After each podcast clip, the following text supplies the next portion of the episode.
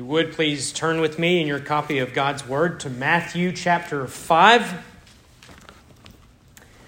This summer, we are studying the Beatitudes, which are found at the very beginning of the Sermon on the Mount. The Sermon on the Mount consists of Matthew chapter 5, Matthew chapter 6, and chapter 7. And these are the first words that Jesus speaks in this sermon. Last week, uh, last week we looked at the first of these. Blessed are the poor in spirit. And this week we're going to consider the second. Blessed are those who mourn. Before we look at it, let's ask uh, for the Lord's blessing upon the preaching of his word. Speak, O Lord, as we come to you to receive the food of your holy word. Take your truth, plant it deep in us, shape and fashion us in your likeness, that the light of Christ might be seen today. We ask in his name. Amen. I'm going to read Matthew chapter 5, verses 1 through 12. Seeing the crowds, he went up on the mountain. And when he sat down, his disciples came to him. And he opened his mouth and taught them, saying, Blessed are the poor in spirit, for theirs is the kingdom of heaven. Blessed are those who mourn, for they shall be comforted. Blessed are the meek for they shall inherit the earth. Blessed are those who hunger and thirst for righteousness, for they shall be satisfied. Blessed are the merciful, for they shall receive mercy. Blessed are the pure in heart, for they shall see God. Blessed are the peacemakers, for they shall be called sons of God. Blessed are those who are persecuted for righteousness' sake, for theirs is the kingdom of heaven. Blessed are you when others revile you and persecute you and utter all kinds of evil against you falsely on my account. Rejoice and be glad, for your reward is great in heaven. For so they persecuted the prophets who were before you. The grass withers and the flowers fade, but the word of our God stands forever. Blessed are those who mourn. How does that work? We remember blessed means happy, carefree. I told you my favorite definition I found consciously knowing that your great joys and satisfactions are being fulfilled. That's what it means to be blessed. I am aware that my great joys and satisfactions are being fulfilled. It's wonderful.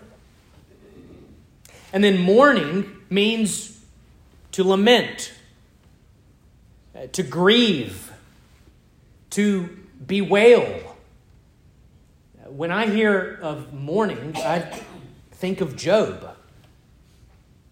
Job finds out in a matter of minutes that he's lost his livestock, his servants have been killed, and a windstorm has caused his house to collapse and kill his children. And then Satan strikes him with sores all over his body. And we see Job tear his robe, shave his head, sit in ashes, and silently scrape himself with a piece of broken pottery. I'd imagine that's what most of us think of when we think of mourning. So, how is that blessed? It seems like the exact opposite. It seems like you're being cursed. You've got these two things that appear to be in conflict with each other blessedness and mourning. What does the Lord Jesus mean when he teaches, Blessed are those who mourn? Well, to get a sense of this, we have to tie it back to our beatitude from last week. Jesus began this sermon by saying, Blessed are the poor in spirit.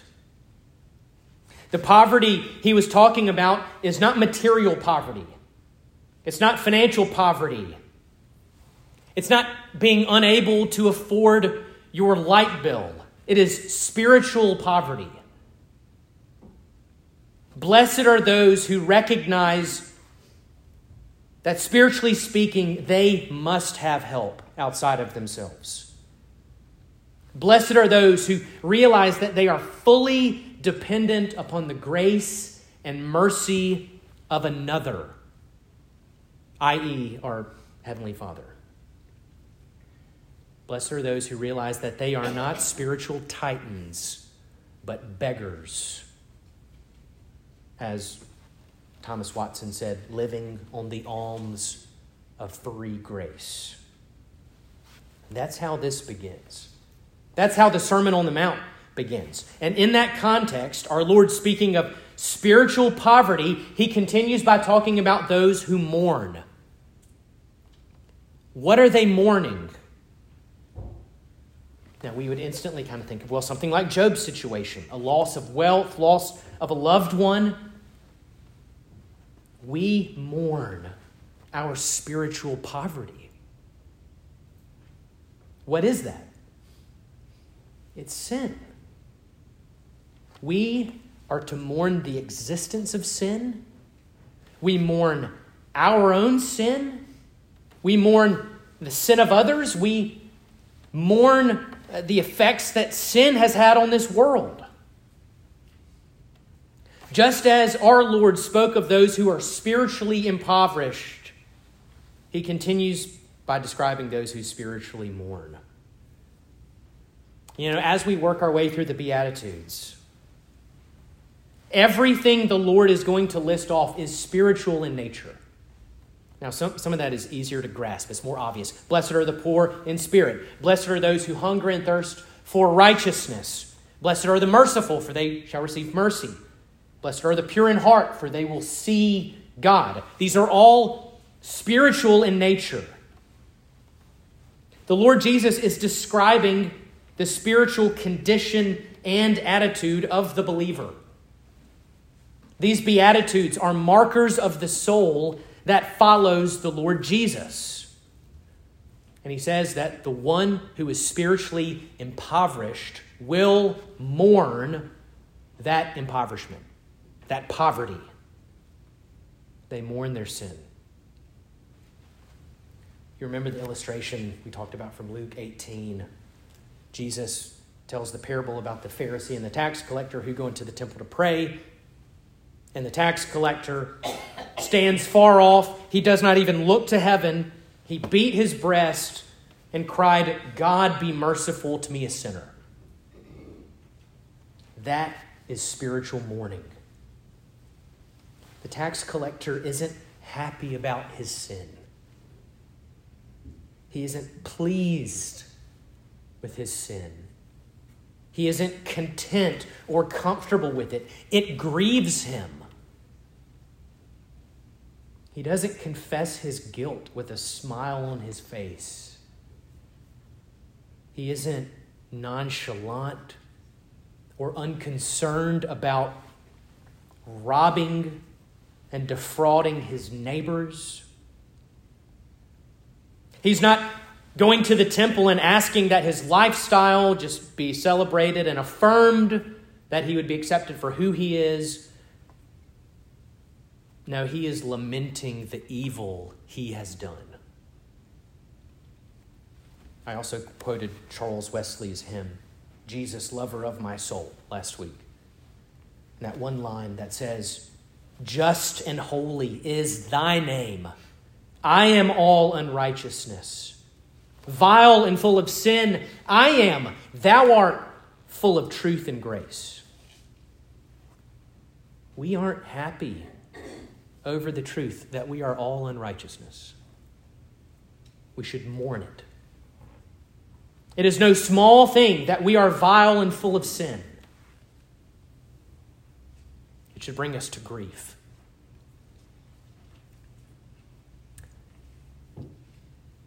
What do you think was King David's disposition when he wrote the 51st Psalm? I think he was smiling and chipper? Do you think he was calm and unconcerned when he wrote these words? Have mercy on me, O God, according to your steadfast love. According to your abundant mercy, blot out my transgressions. Wash me thoroughly from my iniquity and cleanse me from my sin.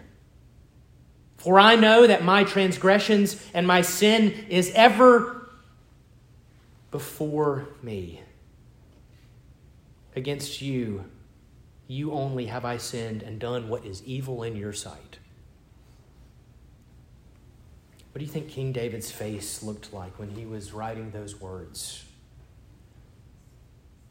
He's grieved over his sin. That's what we're talking about today being struck with the reality of sin, both in our lives and in the world around us. And then mourning that sin and longing for our merciful God to forgive and heal. Blessed are those who see and mourn their spiritual poverty. How does that happen? The Holy Spirit. He works. He peels back those layers of our soul and confronts us with the hidden evils of our heart. And we're brought to grief. He opens our eyes. And we honestly examine ourselves. Not comparing our lives to others in an attempt to make ourselves feel better, we compare our lives to God's holy standard of righteousness. We compare ourselves to God's law. We can compare ourselves to the rest of the Sermon on the Mount that Jesus is going to give. And we see our inability to keep it, and we grieve. We think about things we've done in the past, things we've said, things we've thought, and we're struck with sorrow. Sorrow that we did them, sorrow that we're even capable of them. We're struck with grief knowing that we're capable of doing and saying and thinking such things. We're horrified that the deeds, or uh, no, not the deeds, horrified that the seeds of those sins reside deep within us.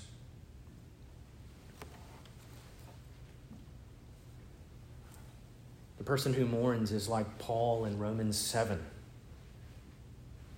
who says, in the midst of spiritual grief, I do not understand my own actions. For I do not do what I want, but I do the very thing I hate. I know that nothing good dwells in me. I have the desire to do what is right, but not the ability to carry it out. For I do not do the good I won't. but the evil I do not want is what I keep on doing. Wretched man that I am, who will deliver me from this body of death? How many times have we thought the same thing? Our sin brings us to grief. The sin we named just a moment ago in our time of confession. I trust it brings you to grief. That we come to the Lord and we say, My impatience, my lack of self control, my arrogance, my selfishness, my dishonesty, my discontent, my unbelief, and ingratitude towards my Creator grieves me. This war raging within me between the flesh and the spirit, grieves me. That's the picture of spiritual mourning. The brother of our Lord wrote in James 4 8 through 10 Draw near to God, and he will draw near to you. Cleanse your hands, you sinners, and purify your hearts, you double minded. Be wretched and mourn and weep. Let your laughter be turned to mourning and your joy to gloom. Humble yourselves before the Lord, and he will exalt you. We grieve over our own sin, but that's not all. We also grieve over the sins of others. This does not make us busybodies, it does not make us judgmental. We are to mourn the sins of others in Psalm 119, verse 136, the psalmist wrote, My eyes shed streams of tears because people do not keep your law. I weep because people don't keep your law. Who's included in that? People. Our family. Our spouse. Our parents our children, our grandparents. We see family sin very clearly, don't we? Up close and personal in ways that others do not. And we mourn over it. We grieve the sin of our neighbors and our countrymen. Jesus does this as he weeps over Jerusalem in Luke 19. He looks out over the city, knowing that it would reject him. And in the end, judgment would fall on that city. The Romans would come and destroy it. And he wept. Paul, at the very beginning of Romans 9, is talking about his fellow Jews, and he is lamenting their unbelief and rejection of Christ. And he writes, I have great sorrow and unceasing anguish in my heart. For I could wish that I myself were accursed and cut off from Christ for the sake of my brothers, my kinsmen. Paul is saying, if only they would believe, I would take their place. I would be accursed. I would be anathema cut off from Christ if only they would believe. But their rejection of the Messiah brought him great sorrow and anguish in his heart. We grieve the sins that are ubiquitous in our society. We grieve the perversions, the injustices, the blasphemous ways in which our culture thinks and speaks about God Almighty and our Lord. We grieve the apathy and indifference that our society feels towards the gospel. What's your reaction when you read the news? A couple current examples. You think about the war in Ukraine, and another horrifying story comes out about some atrocity. Or you read about the deaths of those children and teachers in Uvalde, Texas, and that loss of life. What's your reaction? Is it only disgust and anger? Is it only wishing that we or someone else could have done something or will do something to prevent such things from ever happening again? As believers, we are to recognize those instances for what they are sin. And we are to mourn them. A holy grief should follow hearing such news as we mourn the sins of others and mourn the pain that those sins are causing and long for the day when that which is wrong will be made right. We mourn that sin even exists in the first place. We grieve the disaster that has befallen humanity. And in all of creation, because of the rebellion of our first parents, that they chose to listen to Satan and disobey the Word of God. We grieve because sin has made this world unhealthy and unhappy. Think of Jesus at the tomb of Lazarus, John 11 35. Shortest verse in the entire Bible. Jesus wept.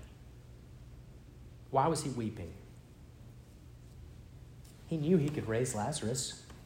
He knew he would raise Lazarus. He would call, and Lazarus would walk out of the tomb. He was weeping because he was confronted with death. This unnatural, horrible thing which is a consequence of sin. He was reminded of the havoc sin has wreaked on his creation, bringing about death and making life unhappy. Creation groaning, wanting to be made new. He wept because of the disaster that sin has brought into the world. And he specially knew in a way that we do not. He knew what sin means to God and how God abhors it and hates it. And it made him weep.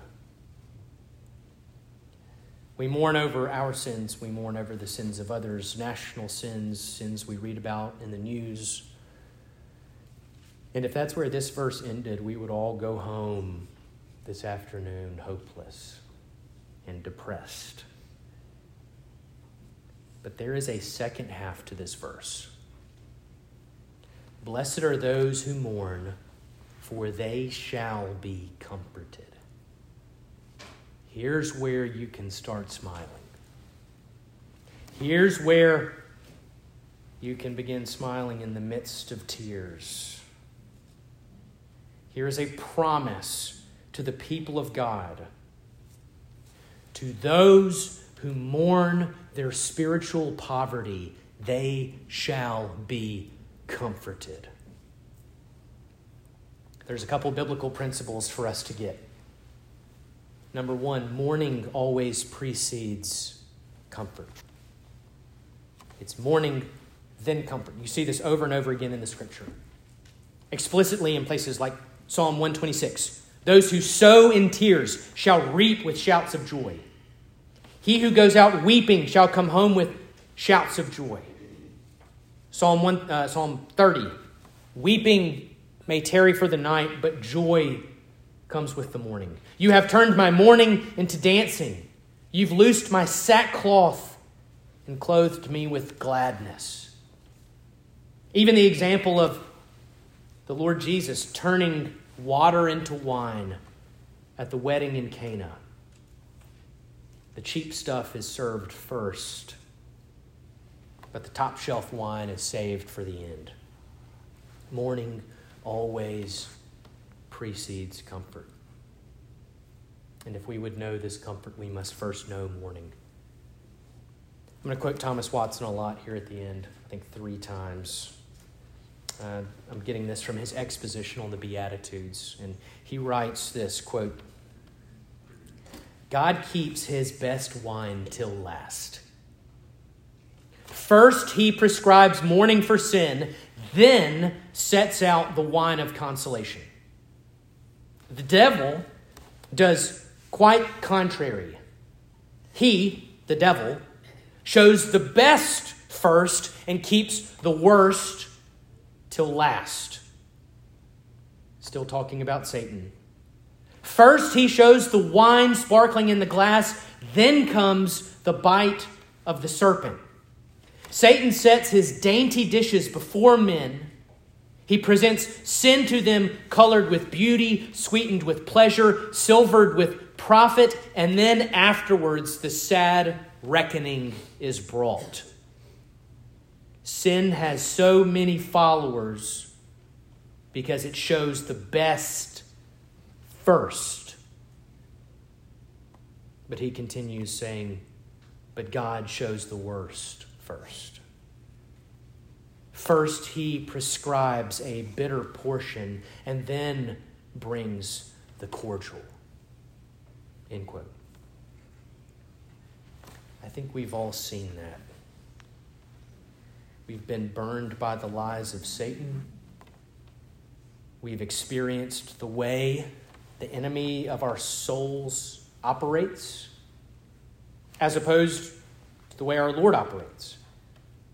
Satan promises the best first, but inevitably comes the bitterness. You've got the famous example of the father instructing his son in Proverbs 5. And he says, Son, her lips drip with honey, but her feet go down to death. That's Satan's way. God ways God's way is different. There's mourning, then comfort, joy, then sorrow, the dark of night before the dawn and rising of the sun. Holy mourning comes before holy comfort. And the second little principle to note is that it is also the means to holy comfort. It's how we get there.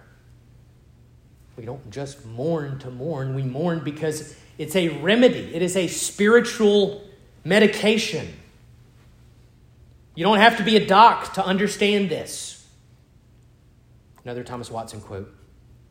He says, quote, Mourning is not prescribed for itself, but that it may lead on to something else, that it may lay a train for comfort. Holy mourning is a spiritual medicine. And then he reminds us of what we all know. He says, Now a medicine is not prescribed for itself, but for the sake of health. So, gospel mourning is appointed for this very end to bring forth joy. End quote. Not only does mourning precede comfort, it lays the ground for the comfort that follows. It is the spiritual medicine.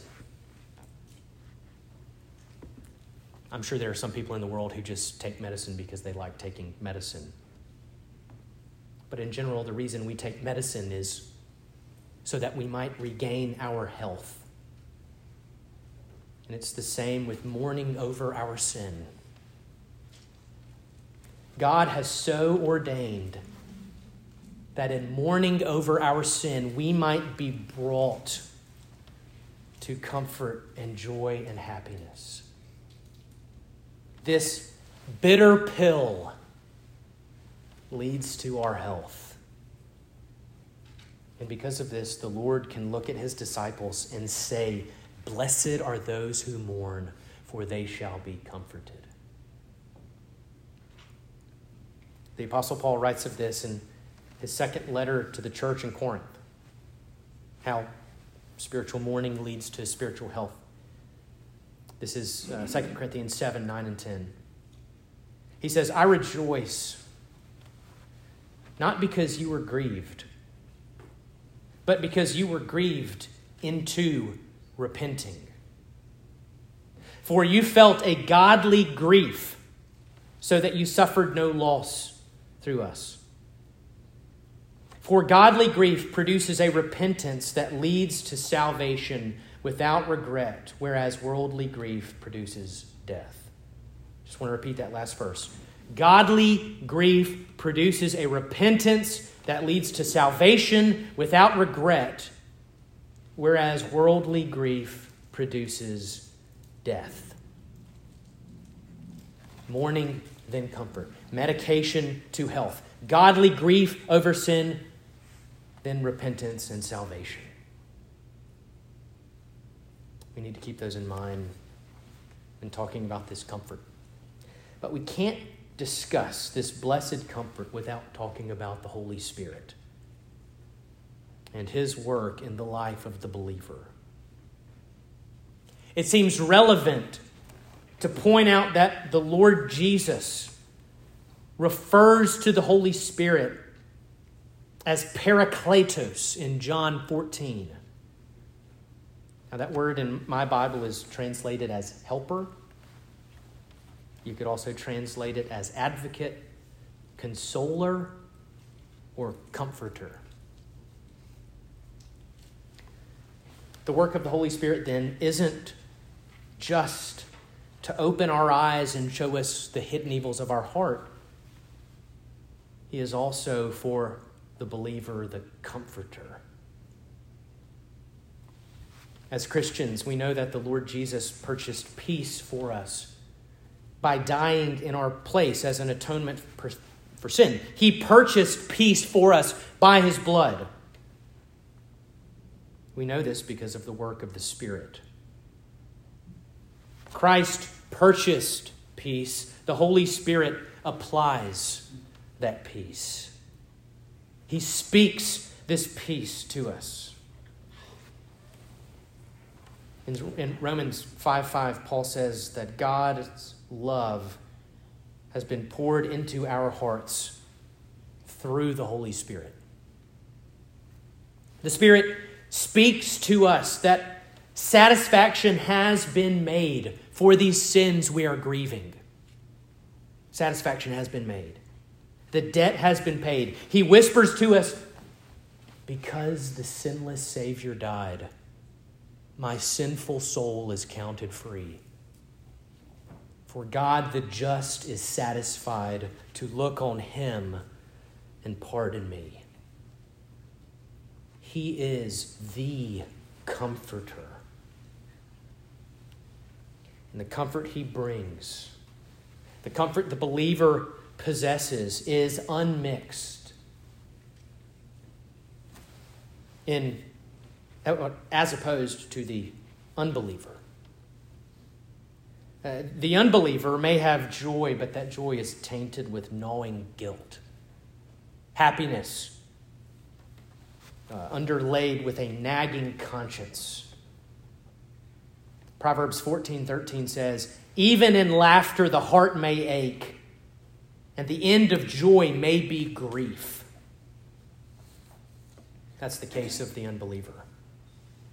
They may have a smile on their face, but also have a chafing conscience. Their comfort is gnawed by guilt. They're like a person who is spending and spending and enjoying the purchases and deeply in debt, yet they are constantly worried that the debts are going to be called in and unable to afford it, they'll be arrested. Not so with the comfort the Holy Spirit works. The comfort of the believer is not mixed with guilt or fear. We know that we are reconciled, forgiven. That even though we're a prodigal, our God is the loving Father who runs to us and clothes us and puts a ring on our finger and welcomes us home. Speaking of welcoming us home, the comfort that our Lord promises us not only comes from thinking about the past, what He has done on our behalf, and it's not only in the present of how our Heavenly Father sees us now but it also comes by looking ahead to the future, to the blessed hope we have in Christ. A joy that comes from anticipating the eternal state. That there is a glory coming. That we are bound for a promised land where sickness, sorrow, pain, and death are felt and feared no more. That our Lord, who rose from the grave and ascended into heaven, will return And when he does, sin will be banished from this world. And we will live in a new heavens and new earth in which righteousness dwells. Psalm 16:11 says, "In God's presence is fullness of joy." There's comfort in remembering the promise that one day, someday, we will be completely, perfectly, fully blessed. Sorrow and sighing will be no more. All tears will be wiped away, and we will bask forever in the eternal sunshine of the presence of our Lord. One final Thomas Watson quote, and we're done. Consider how this may be an antidote to keep the hearts of God's people from fainting. They shall be comforted. They shall sit with Christ upon the throne and sit down with him at the table. The marriage supper will make amends for the valley of tears. O saint of God, you who are now watering your plants and weeping bitterly for sin, at this last and great feast, your water shall be turned into wine. You who are mortifying your corruptions shall shortly sup with Christ and angels. Oh, feed and delight upon the thoughts of this marriage supper. After your funeral begins your festival long for supper time. Christ has paid for this supper. And there is no fear of a reckoning to be brought in. For this reason, comfort one another. Let's pray.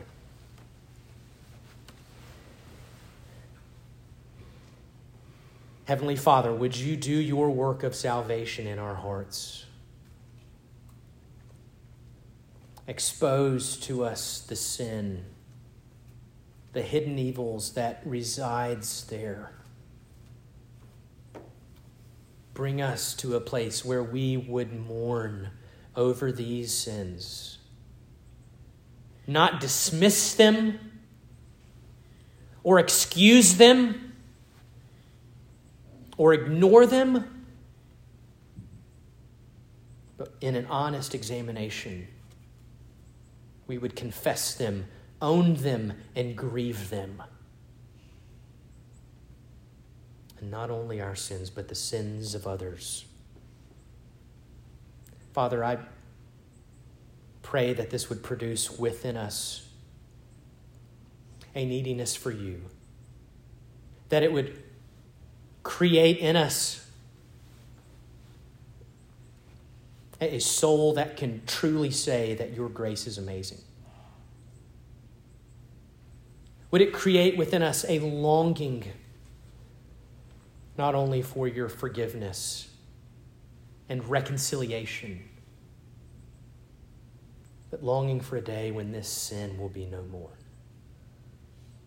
Longing for our forever home in which no accursed thing will ever enter.